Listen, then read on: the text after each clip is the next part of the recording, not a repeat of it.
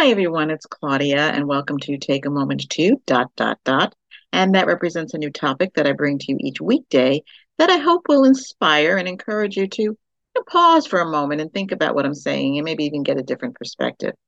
Today is take a moment to behold. That is a word we don't use anymore, really. It's kind of old English, but it's also a very scriptural word. And I have been really thinking about the word behold because to me it's more than just seeing something, it's more than just looking at something, it's really taking uh, something in. And when I did some research for this word, for this topic today, behold is dealing with the Lord Himself. Behold His presence, behold His glory, behold His actions, behold His miracles, behold everything of the Lord. And I discovered I'm not the only one who thinks about the word behold.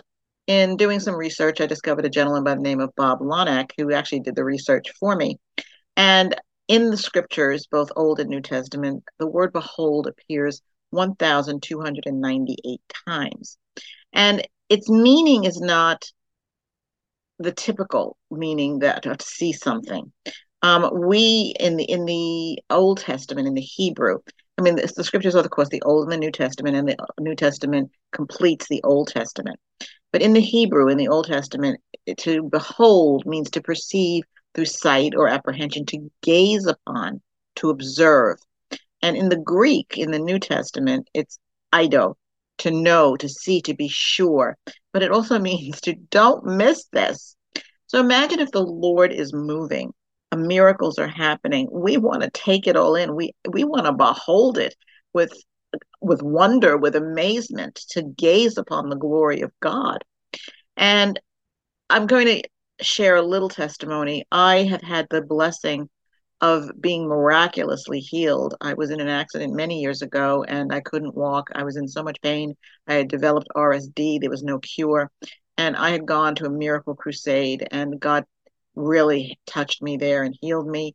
I couldn't walk in basically, but I was running out because my my my whole knee, leg, everything was healed.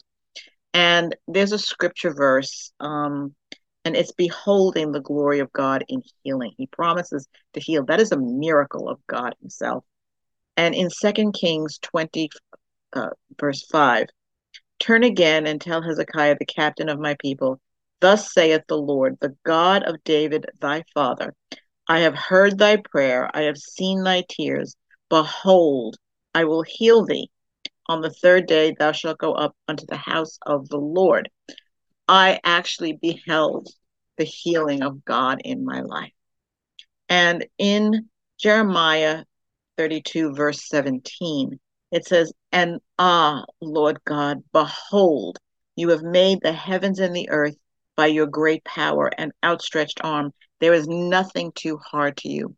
Every day we behold the glory and the wonders and the majesty of God by looking at his creation, by looking up into the heavens, by looking at nature around us. We behold God himself. Um, but in Revelation 1 17 through 19, this is when John was taken up to heaven in a vision.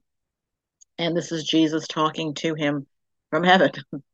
And when I, and I saw him, I fell at his feet as dead. But he laid his right hand on me, saying to me, Do not be afraid. I am the first and the last. I am he who lives and was dead. And behold, I am alive forevermore. Jesus is alive. He he came to earth. He was crucified, died, buried, and rose again, and he resurrected into and ascended into heaven. And that is our faith. That is what we believe. But imagine beholding the wonder and the glory of seeing Jesus again because he is returning.